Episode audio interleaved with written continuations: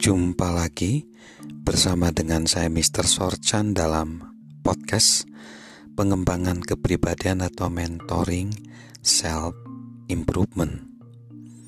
Saat ini konteks besar kita adalah menjadi pribadi bertalenta plus lebih dari sekedar talenta. Kepada talenta perlu ditambahkan yaitu ditambahkan keinginan belajar, karena keinginan belajar dapat mengembangkan daripada talenta tersebut. Nah, namun di dalam keinginan belajar itu ada beberapa fakta, yaitu pribadi yang bertalenta dapat menjadi orang tersulit yang dididik. Pribadi yang mempunyai talenta dapat menjadi orang tersulit yang bisa dididik atau bisa diajar.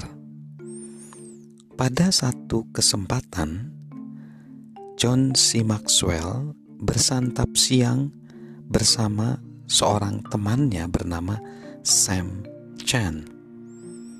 Mereka membahas talenta dan keinginan belajar. Sam menyebut dirinya memiliki banyak talenta musik. Saya mampu memainkan berbagai macam keyboard, akordeon, drum, gitar, saksofon, dan biola ujarnya. Pada dasarnya, saya mampu memainkan alat musik apa pun. Jika saya mendengar satu nada saja, saya dapat memainkannya itu terdengar seperti anugerah yang luar biasa, kan? Namun, Sam berkata, ketika ia memutuskan bermain saksofon untuk meningkatkan kemampuannya dengan mengambil kursus jazz, ia cepat merasa frustasi karena mengandalkan telinganya dan musik senantiasa mudah baginya. Sam tidak mempunyai kesabaran dan kegigihan, akhirnya ia menyerah. Salah satu paradoks kehidupan adalah segalanya yang semula membuat kita sukses jarang membuat kita tetap sukses. Kita harus tetap terbuka pada ide-ide baru dan bersedia mempelajari keterampilan-keterampilan baru. G. Conrad Hull memberi nasihat. Jika Anda tidak mau belajar, talenta tidak akan membantu Anda. Jika Anda tidak luwes, tujuan tidak akan membantu Anda.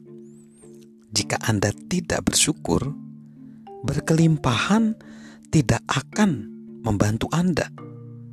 Jika Anda tidak dapat dibimbing, masa depan tidak akan membantu Anda.